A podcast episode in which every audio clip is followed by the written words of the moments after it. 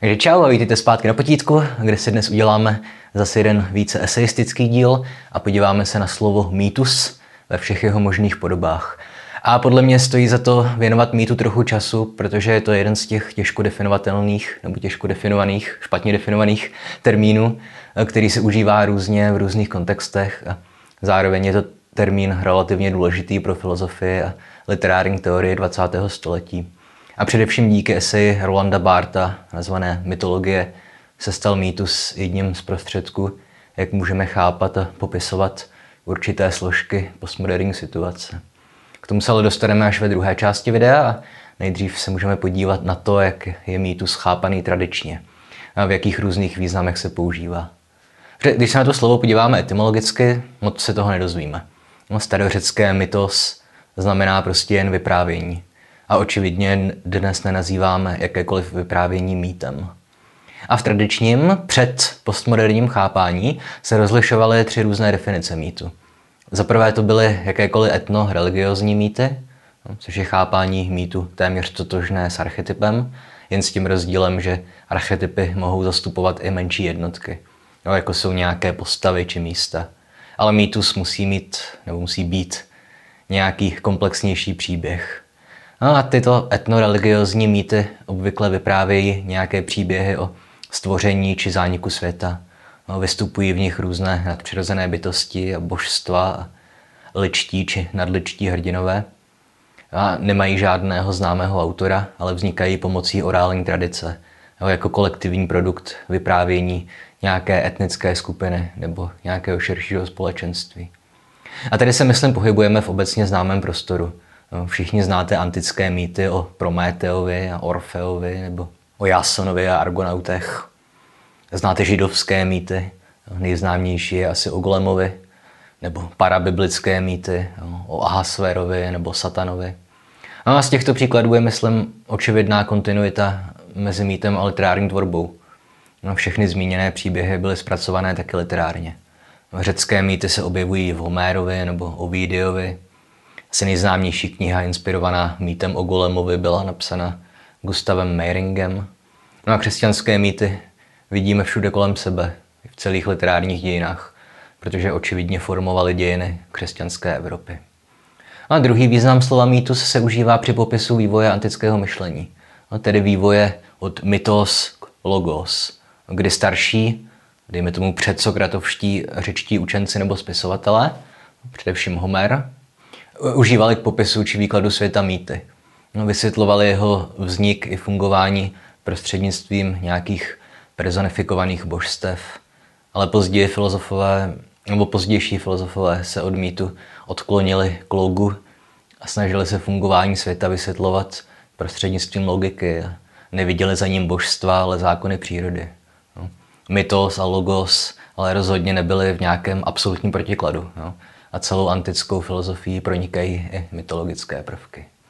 No a hodnotu mýtů chápala i renesanční kultura, která už samozřejmě u antických mýtů nebrala vážně jejich náboženskou složku, ale chápala je spíš jako nějaké výrazy emocí nebo etiky. Samozřejmě nejznámější příklad prolínání antické a křesťanské mytologie v rámci renesance představuje v literatuře Dantova komedie, které postavy z mytologických příběhů slouží k popsání nějakých etických a morálních dilemat. No a mýtus na úkor logu ale zcela zavrhlo osvícenství, podle kterého mýty rovná se nesmysly a bludy. No a jak už víte, pokud jste pravidelní diváci našeho kanálu, tak řada filozofů 20. století vidí právě v tom osvícenském odmítnutí role mýtu důvod nějakého úpadku civilizace, vedoucího až ke druhé světové válce. No a v protikladu mýtus versus logos, myslím, najdeme i důvod, proč se slovo mýtus často označuje k popisu nějaké nepravdy, no, které ale hodně lidí věří. No, I když dneska už je, myslím, modnější říkat tomu konspirační teorie. No to je ale obecně problém, že některé tradiční termíny si zkrátka žijí svým životem. No, třeba slovo sága se myslím původně používalo výhradně v souvislosti se severskými epickými básněmi, především z Islandu, ale postupem času se ten význam rozšiřoval a, dnes už máme dokonce věci, jako je sága rodu Forsythu, kterou jsem sice nikdy neviděl, ale vikingové v ní pravděpodobně nevystupují. No a třeba slovo legenda taky označovalo původně žánr úzce spojený s křesťanstvím. No, popisovala životy svědců a měla pevně daná pravidla, no, tedy že například světec musel být po vzoru Krista popsaný nejprve jako zázračné dítě, které je moudřejší než všichni dospělí mudrcové, později musí vykonat zázraky, zemřít mučednickou smrtí a pak obvykle ještě vykoná zázrak nějaká část jeho těla. V našich svatováclavských legendách vždycky svatému Václavovi po smrti zázračně přiroste nějaká useknutá část těla. Jednou je to ucho, jindy prst. E, každopádně původní označení legenda, jakožto životopis svědců, už se taky rozšířil. A ideální příklad v úvozovkách nesprávného užití je ten žánr městské legendy. Tedy ty současné smyšlené příběhy, které jsou anonymní a zanedbatelná část společnosti jim věří. Klasický příklad jsou žiletky v tobogánu nebo nakažené jehly na sedačkách v MHD. Ale já mám třeba silné podezření, že městská legenda je i ten příběh s bezdomovcem, kterému někdo nabídl, že mu koupí jídlo a on nechtěl. No, jako nepochybuji, že se to někdy někomu stalo, ale spíš zatím vidím nějakou kolektivní potřebu ospravedlnit si fakt, že jako společnost tolerujeme fenomén bezdomovectví. Snažíme se všechny nezbytně ukázat jako alkoholiky a feťáky, kteří si ten způsob života buď vybrali dobrovolně, nebo alespoň sami zavinili. No ale pointa je, že slova jako sága, legenda, mýtus dnes zkrátka mají mnohem širší významy a někdy se i částečně překrývají. Ale při nejmenším ve škole nebo akademii byste neměli mluvit o legendě o Orfeovi nebo mýtu o svaté Kateřině nebo o Čapkově románové sáze hordu bal povětrně obyčejný život. Ale že je třeba prostě Diego Maradona, fotbalová legenda, s tím už se asi dokážu smířit, že se zkrátka význam toho slova nějak posunul. No a třetí, tradičně chápaný význam mýtu leží na pomezí mezi politikou a literaturou, kdy bereme původně pravdivé příběhy, třeba o Alexandru Velikém, Kleopatře nebo Napoleonovi, a zpracováváme je prostřednictvím nějaké literární mytizace. To je, myslím, nejméně komplikované chápání mýtu, které nemusím dál vysvětlovat. No a zajímavé ale je, jak významný byl mýtus osvícenství navzdory ve filozofii a jiných příbuzných oborech v 19. a 20. století. V Německu z mýty pracovali Richard Wagner, Friedrich Nietzsche.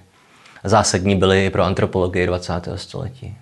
Všichni jste určitě slyšeli o mýtech a archetypech psychologie, hlavně u Karla Gustava Junga. No ale když mluvíme o mýtech 19. a 20. století, tak je to už moc široké téma a jeho pojetí v rámci různých škol nebo oborů by vždycky vystačilo na samostatnou epizodu. Takže já se budu věnovat pojetí mýtu, které je mi očividně nejbližší, tedy pojetí mýtu v postmoderním či poststrukturalistickém myšlení, především u Rolanda Barta. Toho všichni znáte jako autora eseje Smrt autora, ale on vydal řadu dalších významných děl, z nichž jedno se přímo jmenuje mytologie, už jsem myslím zmiňoval na začátku.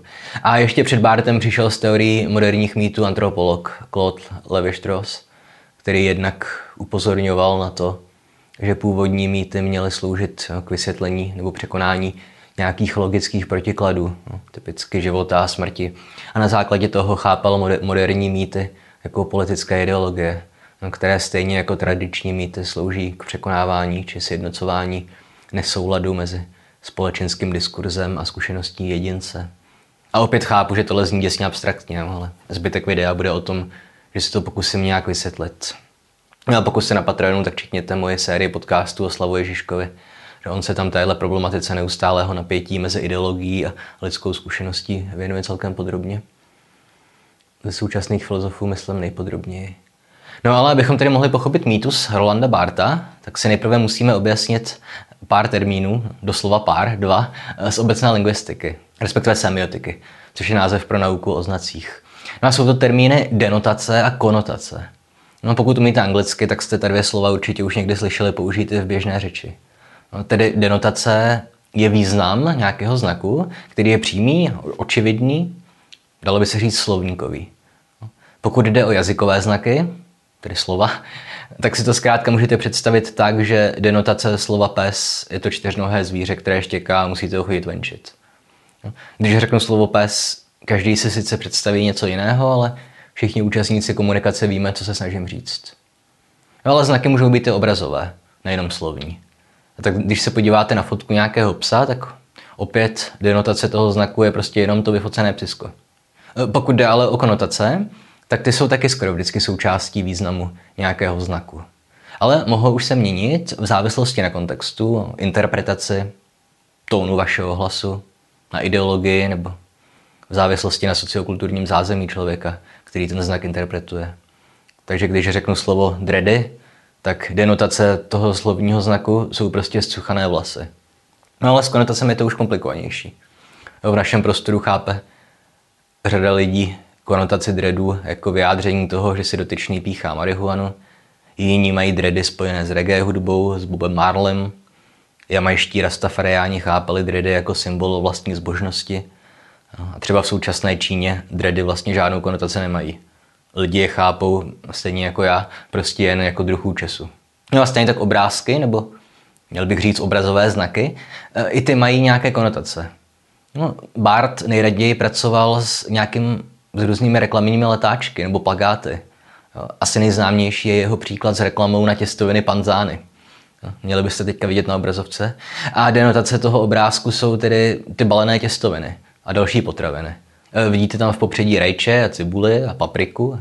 No všechno se jakoby sype z rozdělané síťky na nákupy. No a to má jednak sugerovat dojem, že se někdo právě vrátil z trhu a nese si čerstvé suroviny. Takže mimochodem všechny ty balené výrobky, panzány tam vlastně působí trošku paraziticky. Ale očividná konotace toho obrázku má být Itálie. Už jméno firmy zní italsky. Vidíme tam suroviny typické pro italskou kuchyni a tak dále. Dobře, ačkoliv ta reklama byla uvedená ve Francii, tak její autoři zkrátka tušili, že pokud jde o těstoviny, tak v nich má zkrátka italská kuchyně nad francouzskou navrh. A tohle je samozřejmě hodně zjednodušené vysvětlení rozdílu mezi denotací a konotací. Především Bartovi následovníci došli k závěru, že jediný rozdíl mezi nimi je ten, že denotace jakéhokoliv znaku je nám vnucena z pozice nějaké síly, především ideologické, tedy že denotace je ve skutečnosti jen jednou z mnoha konotací, o které ale někdo mocný usoudil, že bude chápaná jako primární význam nějakého znaku. Ale to jsem zatím nebudu tahat, už protože v tomhle případě spíš souhlasím s tím tradičním pojetím chápání významu a jazyka, tedy že vývoj jazyka je výsledkem nějakého společenského koncenzu. I když samozřejmě v době masových médií už se na podobě národních jazyků podílí mocní lidé do větší míry než dřív, ale to už by zase bylo téma na jinou epizodu. Zpátky k denotacím, konotacím a mýtům. Protože Eh, proč je tohle lingvistické téma důležité i ve vztahu ke společnosti? No, pokud teď chápete rozdíl mezi denotací a konotací, eh, tak je vám jasné, že v rámci procesu naší interpretace znaku dochází prostřednictvím konotací k přenášení významu. Především na bázi metafor a metonymí. No, a pokud jde o vývoj jazyka, tak se pravidelně stává, že nějaké konotace postupem času v úvozovkách zvítězí nad původní denotací. Jo? Stane se sama primárním významem nějakého znaku. E, nenapadá mě teďka lepší příklad než slovo limonáda. E, u něj je úplně očividné, že se původně jednalo o nějaký nápoj vyráběný z citronové šťávy. Že jo? Limon, lemon, limonáda. Ale dnes už ho chápeme jinak. Dejme tomu jako nealkoholický nápoj vyrobený z jakéhokoliv typu ovoce. To nejspíš není správná definice, ale cokoliv. A podle Barta je ale problém v tom, že podobné procesy můžou probíhat také u nějakých znaků, které jsou mnohem komplexnější než jenom jedno slovo. Dejme tomu u nějakých obrazů. Třeba státní vlajka je hezký příklad. V případě té naší je denotace té vlajky skoro nulová.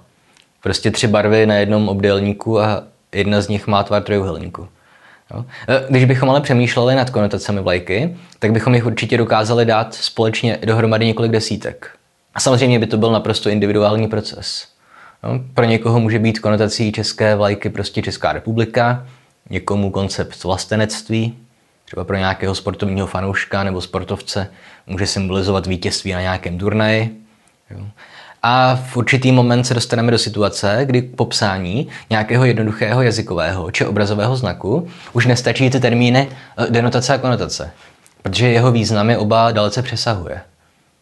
A pokud má tedy znak nějaké prvotní a druhotné významy, denotaci a konotaci, eh, musíme zavést ještě terciální význam, eh, který nazval Roland Barthes právě mýtem a který sice taky funguje na principu metafory a metonymie, ale nenabízí už jen změnu významu, nebo posun významu, ale nabízí nějaký komplexnější příběh schovaný za tím znakem.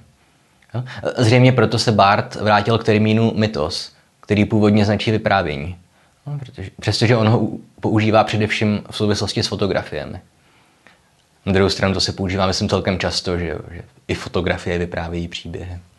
No a Bart udává několik příkladů mýtů, ale já asi zůstanu u toho nejčastěji citovaného, že na něm to jde asi nejlépe ukázat. Proto je také nejčastěji citovaný. Že? No a pokud se na video díváte na YouTube, tak vidíte teďka na obrazovce fotku titulní strany magazínu Paris Match, nebo jak se to čte. A pokud posloucháte epizodu jen jako podcast, tak vám řeknu, že na té fotografii je mladý černošský voják, který salutuje. Pravděpodobně před francouzskou vlajkou, protože má zvednuté oči. No a to, co jsem teďka řekl, je tedy denotace toho obrázku. Salutující francouzský voják. A salutující voják může samozřejmě vyvolat i řadu konotací. Třeba hrdost na armádu, vlastenectví, u někoho rasistické pocity. No a pak je tu ale ještě mýtus. Jo? Ten terciální a záměrně konstruovaný význam, který se pokouší zůstat skrytý a přesto má ale na své publikum nějak působit. Taková podprahová reklama. Jo? A, a mýty jsou proto nejužitečnější právě jednak v reklamě a jednak v rámci ideologických bojů. I když se zdaleka neomezují jen na tyhle dvě sféry. O tom si ještě povíme. No a co tedy říká Bart o mýtotvorné funkci toho našeho obalu časopisu se salutujícím vojákem? No, on píše, že když se na něj podívá, tak vidí, že Francie je úžasné imperium, kterému věrně slouží všechny jeho děti bez ohledu na barvu kůže a že přece není lepší negace obvinování Francie ze zločinů v koloních, když dokonce prostě černoši s hrdostí slouží svým takzvaným utlačovatelům. No, tohle všechno vidí Bart za tím obrázkem a tohle je něco, co nazývá mýtem. A tak zatímco denotace jsou víceméně ustálené a očividné, a konotace jsou sice proměnlivé, ale snadno odhalitelné, mýtus, jakožto terciální stupeň přidávání významu, funguje tak, že se na jedné straně úmyslně skrývá, přesto se ale svůj význam, no, chcete-li příběh, snaží zakódovat jako nejdůležitější složku nějakého znaku. A díky tomu, že je ukrytý až pod denotacemi a konotacemi, tak má neustále připravené alibi, jak tomu říká Roland Barth. E, tedy je kdykoliv připraven popřít svoji přítomnost. Protože pokud byste, dejme tomu, obvinili autory té naší fotografie z toho, že se snaží vytvářet nějaký postkoloniální mýtus, tak vám vždycky můžou říct, že to není pravda. Že prostě jen vybrali pěknou fotku s vojákem, protože hlavní článek toho vydání časopisu je věnovaný francouzské armádě. Zní logicky. No. Ohledně toho ukrývání mýtu užívá Bart celkem pěknou analogii se slovesným způsobem. Bart byl přece jen i lingvista. No, pokud v nějaké větě použijeme imperativ, rozkazovací způsob, dáváme tak jasně najevo snahu ovlivnit něčí jednání. Běž do kuchyně a zapni troubu. Pokud ale použijeme běžný oznamovací způsob nebo kondicionál, eh, bylo by dobré, kdyby šel do kuchyně a zapnul troubu. Tak pragmatická hodnota naší vypovědi je stejná, ale za tím oznamovacím způsobem už se do nějaké míry schovává ten náš skutečný záměr, tedy dát někomu rozkaz. No, zároveň ale pozor na to, že v běžné řeči se dneska slovo mýtus užívá primárně jako něco, co zkrátka není pravda. No tedy buď konspirační teorie, nebo prostě nějaká společensky rozšířená nepravda. To ale neplatí pro Bartovo pojetí mýtu. Jak už jsem říkal, mýtus je vlastně velice rozsáhlá metafora, a stejně jako metafory, mýty nám můžou sloužit jako nějaký návod na to, jak pochopit nějaký komplikovaný fenomén. Proto konec konců používáme metafory tak často i v běžné řeči, aniž bychom o tom věděli kolikrát. A proto třeba různí popularizátoři vědy eh, pracují s metaforami pořád. Zvlášť, eh, když se mají pokusit vysvětlit nějaký komplikovanější jev, eh, který běžný člověk, nemající odpovídající vzdělání, nemůže pochopit bez použití nějaké metafory nebo metonymie nebo přirovnání nebo jakéhokoliv jiného uměleckého prostředku. Si vybavíte nějakého, že jo, Carl Sagan, jak prostě mluví o tom, a ta černá díra prostě funguje jako obrovský magnet. No, prostě metafory metonymie, pořád. No a stejně tak mýty, pokud je dokážeme odhalovat, můžou sloužit jako nějak, nějaké vodítko. Jak se orientovat v daném eh, dobovém společenském diskurzu. Protože funkce mýtu je mimo jiné taková, že se pokouší o to, aby jeho recipientům připadaly naprosto přirozené různé kulturní či historické hodnoty. No, pokouší se o to, aby člověk vnímal jako něco očividného a dokázal si ho ospravedlnit tím takzvaným selským rozumem, před kterým pořád varuju. A tak jsem ale zamluvil teda ten problém, že mýtus může být někdy zkrátka pravdivý. Nebo že ho můžeme hledat tam, kde ve skutečnosti není. To je druhá věc. Jedna možnost by byla taková, že editoři toho francouzského časopisu skutečně fotku černožského vojáka na titulní stranu dali, protože dobře vypadá. A v tom případě by se z odhalovače mýtu Rolanda Barta stal konspirační teoretik. To je ale zase ten problém s ideologiemi, tedy že je mnohem těžší odhalovat eh, než třeba reklamu. Hm? Protože když jsem předtím zmiňoval ten příklad s reklamním letákem na ty italské těstoviny, prodávané ve Francii, tak ten taky obsahuje nějakou mytickou složku. No, dobře, denotace je jasná, fotka těstoviny na nějaké čerstvé zeleniny. Konotace je také jasná. Naše těstoviny jsou italské, mají italské jméno a zobrazujeme je v kontextu typicky italských surovin. No a mýtus je v případě reklamy taky očividný. Pokud máte chuť na špagety, tak přece víte, že nejlepší špagety dělají Italové a naše těstoviny jsou italské. Jak to jenom jde? Kupte si naše těstoviny. No. Takový mýtus ale není zase tak moc nebezpečný. Jednak je nejspíš pravdivý, na to už jsem upozorňoval, že mýtus neznamená nezbytně úmyslný klam a italské těstoviny jsou fakt boží, na tom se asi shodneme. A druhá, tohle vzdělení postrádá tu klamovou složku. Nesnaží se samo sebe nějak ukrývat, poskytovat si alibi. Protože když byste řekli autorům toho plagátu něco jako hele, není to náhodou podvod? Já si myslím, že, nám, jako, že vám vůbec nešlo o to ukázat nám fotku těstoviny na zeleniny, ale že ve skutečnosti se mě snažíte přesvědčit, abych si ty těstoviny koupil. No, v tom případě by se o vás ti reklamáci, já jsem myslel, že jste úplný idiot, že přece všichni víme, jaký je smysl reklamy. Je samozřejmě, že si tě snažíme přesvědčit, aby si těstoviny koupil. No. A jako i o tom by se dalo diskutovat, protože jednak existuje reklama ukrytá, je teď velké téma, že v případě product placementu ve filmech a seriálech, nebo v případě těch spoluprací na YouTube. Sponzorem dnešního videa je neomarxismus a postmodernismus. Více informací v odkazu pod videem. A kromě skryté reklamy můžete argumentovat i tím, že reklama nám může připadat očividná. Ale že to není samozřejmost a že je to koncept vynucený do velké míry zásahy politiku, kteří užívání reklamy různými způsoby regulují. I když se jim to třeba úplně nedaří, což dokládá třeba ten problém product placementu. No a další příklad nějakého méně problematického mýtu, um, opět máme to připravené, byla by to fotografie Marilyn Monroe, je relativně slavná, kterou teď máte vidět na monitoru. A i tady je celkem očividné, že ta fotka v sobě nese všechny tři stupně významu. Denotaci, konotaci i mýtus. E, denotací je prostě jen obrázek slavné herečky a zpěvačky. Konotací je nějaká její krása a přitažlivost a nějaký hvězdný charakter. E, zároveň se ale za tou fotografií, částečně i díky tomu uštvanému výrazu si myslím, skrývá mýtus – a sice mýtus Hollywoodu, jakožto té továrny na sny, která produkuje různé celebrity a sexuální symboly, ale zároveň ta továrna ty stejné lidi ničí a dohání k alkoholismu a drogám a sexuálnímu zneužívání, všechno kvůli finančnímu zisku. A tohle je podle mě taky ten mýtotvorný charakter znaku, který není a priorně škodlivý, který se neukrývá a nesnaží si diváka klamat, ale spíš může sloužit jako způsob, jak se můžeme naučit něco o fungování naší společnosti. No a skutečně škodlivé jsou tedy nejspíš jenom ty mýty vysloveně ideologické. Takové, které se publiku snaží sugerovat nějakou myšlenku týkající se společnosti nebo prezentovat ji jako jasně danou a samozřejmou a nespochybnitelnou, přestože nemáme žádné důkazy, že skutečně platnou. A i v tomhle smyslu je, myslím, od Barta hodně chytré, že pro označení toho jevu zvolil výraz mýtus. Protože i mýty v tradičním slova smyslu byly původně chápané jako pravdivé. A na rozdíl od nových mýtů, které jsou obvykle konstruované mocnými lidmi, byly tradiční mýty výsledkem kolektivního uvažování nějakého společenství. V obou případech ale platí, že mýty jsou svým způsobem zákeřné. Zároveň však můžou sloužit jako nějaké poučení. A pokud byste si Bartovu mytologii rozhodli přečíst, tak uvidíte, že on mýty nachází úplně všude. Ve filmech, v literatuře, ale třeba má kapitolu o cyklistickém závodu Tour de France, a také na těch příkladech ukazuje, jak je možné právě mýty odhalovat a jak se z nich poučit.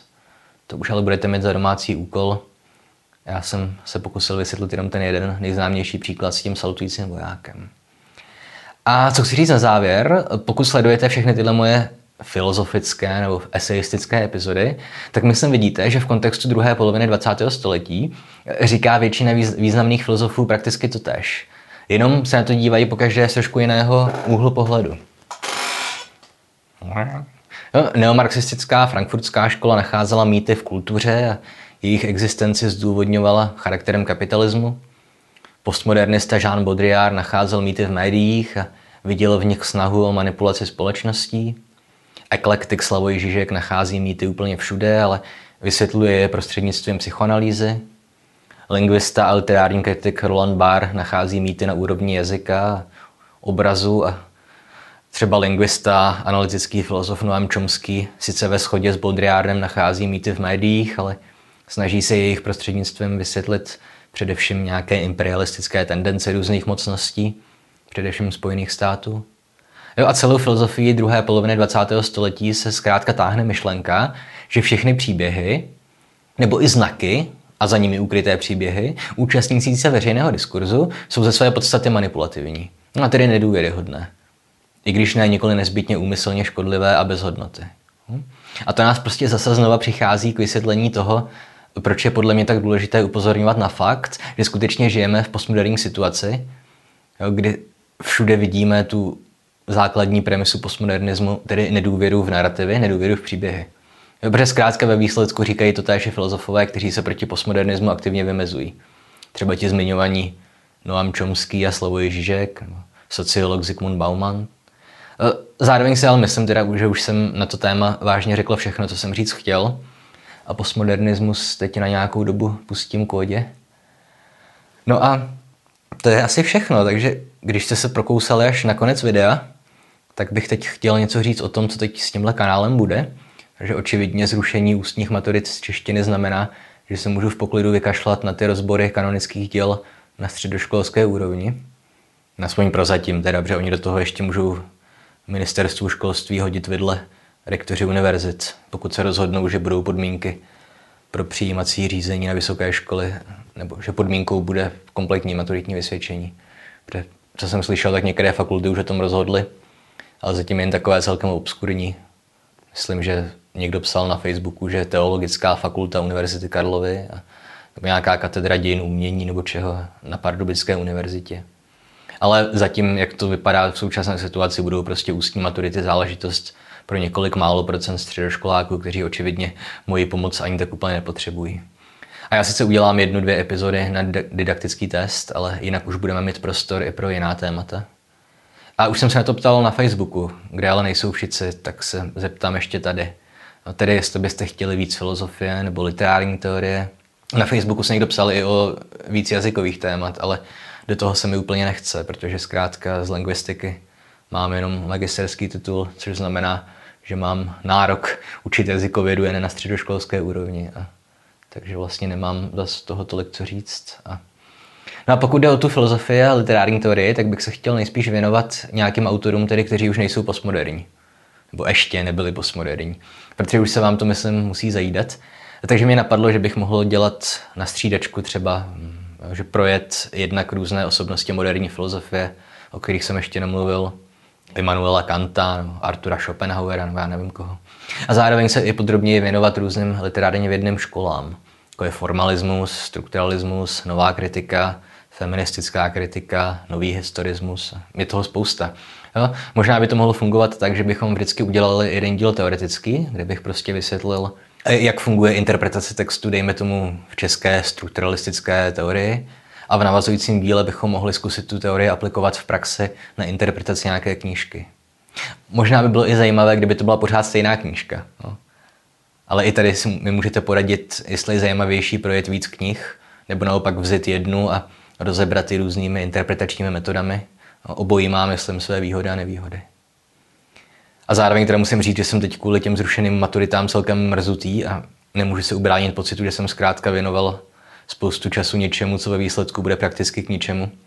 A trochu uvažuji nad tím, že bych si dal menší pauzu od YouTube, třeba publikoval jenom jednou za dva týdny nebo dvakrát za tři týdny nebo něco v tom smyslu. A ten získaný čas bych věnoval jednak Patreonu, protože se nám tam, myslím, daří budovat celkem zajímavou komunitu, kterou bych si chtěl dál trochu víc pěstovat. A zároveň bych asi potřeboval trošku zabrat i ve svém profesním životě, protože jsem poslední dva, tři roky dával tolik času do potítka, že moje akademické výkony šly totálně do háje, že moje publikační činnost je mizerná a habilitační práce v podstatě neexistuje. Takže pokud se chci ještě před důchodem dohrabat k docentuře, tak bych měla si začít něco s tím dělat. Ale tak uvidíme, co bude. No. A jinak to znáte. Jestli se vám video líbilo, nebo jste se něco naučili, dejte like a odběr a sdílejte a komentujte. Podporit nás můžete na Patreonu, kde jsme teď dávali podcast o poezii generované počítačovými algoritmy. Příští týden bude podcast o takzvané Pullmanově aféře, tedy o sérii polemik, kterou vyvolalo několik problematických tvrzení Michala Pullmana, což je historik zabývající se normalizací a zároveň i děkan Filozofické fakulty na Karlově univerzitě. On mimo jiné řekl, že stalinismus měl demokratické prvky a, že, že s tou vraždou Mladé Horákové je to taky komplikovanější. Velice zajímavé téma. Hm? A to je pro dnešek asi všechno. Takže čau.